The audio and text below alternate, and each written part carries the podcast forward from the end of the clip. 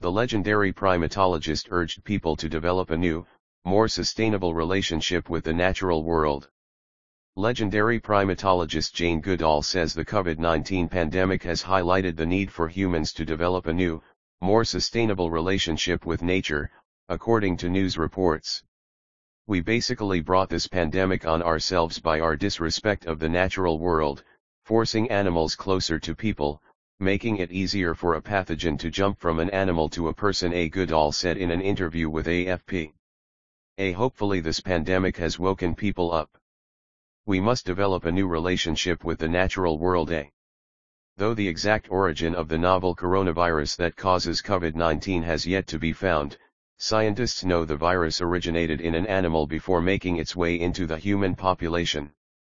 Goodall made the comments Thursday, May 20, after winning the 2021 Templeton Prize, a $1.5 million award that honors people who a harness the power of the sciences to explore the deepest questions of the universe and humankind's place and purpose within it a according to the John Templeton Foundation, which grants the prize.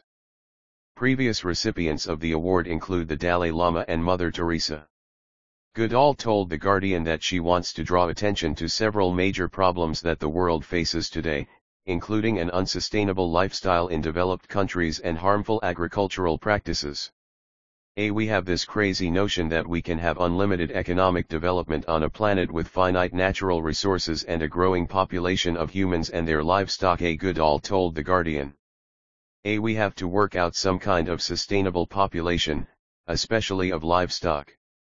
Commercial agriculture is destroying immense areas of habitat to grow the grain to feed all these billions of animals A and a lot of fossil fuels are used in the process A.